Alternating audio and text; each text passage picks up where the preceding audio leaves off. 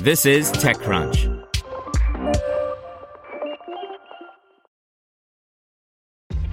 This episode is brought to you by ShipStation.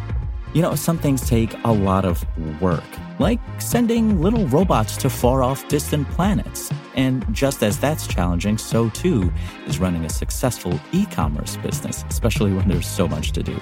So I want to introduce you all to ShipStation.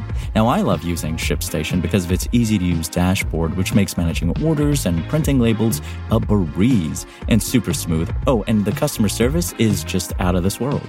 It's exactly what you need to help grow your business. Sign up for your free 60-day trial at shipstation.com slash technews. That's shipstation.com slash technews. Brought to you by Remarkably Remote, a new daily microcast from the experts at GoToMeeting, all about making work from home work for you. Find Remarkably Remote on smart speakers, subscribe on your favorite podcasting app, or listen at gotomeeting.com slash tips. That's gotomeeting.com slash tips. Dining and takeout startup Allset raises $8.25 million as it adapts to life under lockdown. By Anthony Ha. Even though this might seem to be the absolute worst time to try to round up funding for a restaurant related startup, Allset is announcing that it's raised an $8.25 million Series B. It was not, to be clear, an easy process. CEO Stas Matviyenko, who founded the company with COO Anna Polishchuk, admitted that when he set out to fundraise, the goal was actually $12 million. And at one point, it looked like he might even raise more than that. But as he finalized the round in the week before widespread social distancing measures started to take effect around the United States, effectively ending dine in options in some cities, he said, a few investors just disappeared.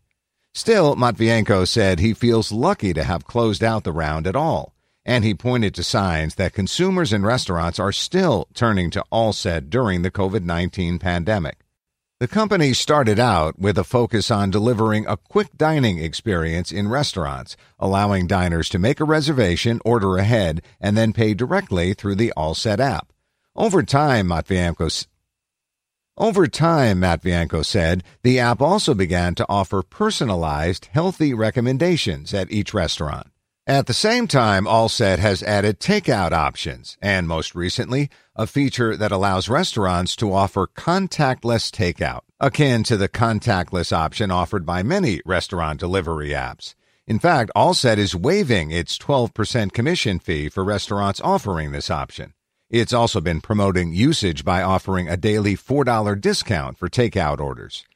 And while Matviyenko said that orders dropped by around 60% as social distancing measures went into place, they've apparently bounced back by 10% as Allset signed up new partners, usually in more residential neighborhoods away from the office heavy areas where the companies had previously focused.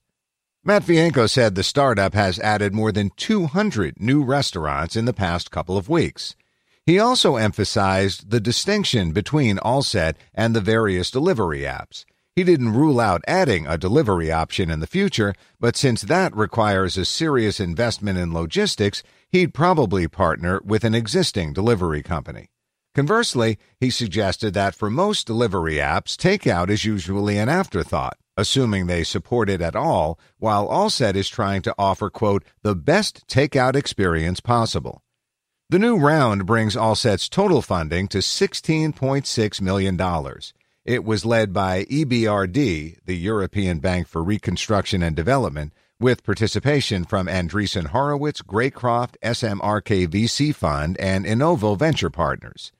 The Allset team is building a great product, and their effective execution yields strong unit economics with sustainable growth, said EBRD's Maria Barsuk in a statement.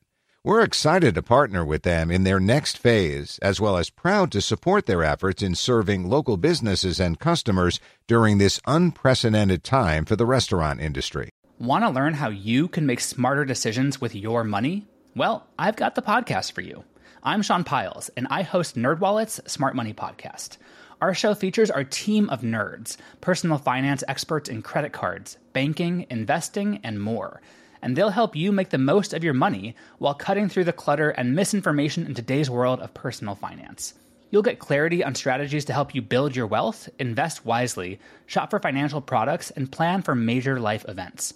Listen to NerdWallet's Smart Money Podcast wherever you get your podcasts.